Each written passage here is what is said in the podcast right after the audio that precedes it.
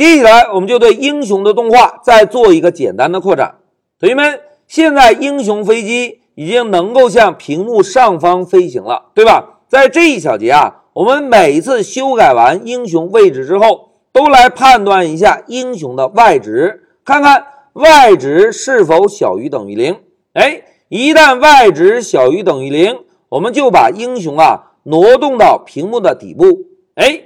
这样做会达到一个什么效果呢？来，我们再看一下这个大钻石的软件。大家看，现在英雄的飞机已经能够向上方飞行，对吧？那么挪动、挪动、挪动，来到了屏幕的顶部。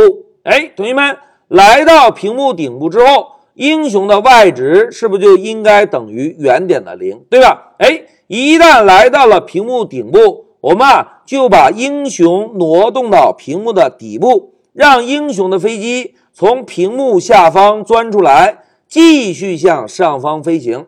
哎，同学们，如果这样修改之后，英雄的飞机是不是就能够周而复始的在屏幕中飞行了？对吧？这个就是我们这一小节要实现的目标。好，目标明确之后，就让我们回到 Py 上。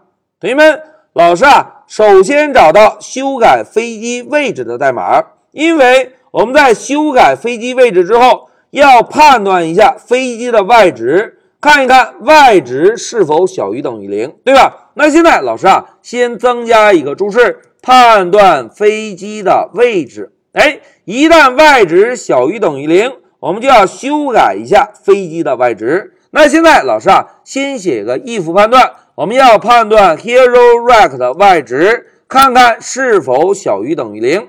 一旦小于等于零，我们是不是仍然通过 y 属性就可以修改飞机的位置了，对吧？那这个 y 属性应该设置成多少呢？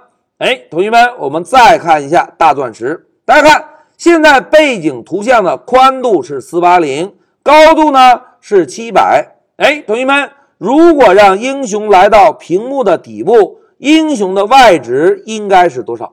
哎，非常好。英雄的 y 值应该是七百，对吧？那么我们就回到 Pycharm，把英雄的 y 值做一个修改，指定成七百。现在我们再运行一下程序，走。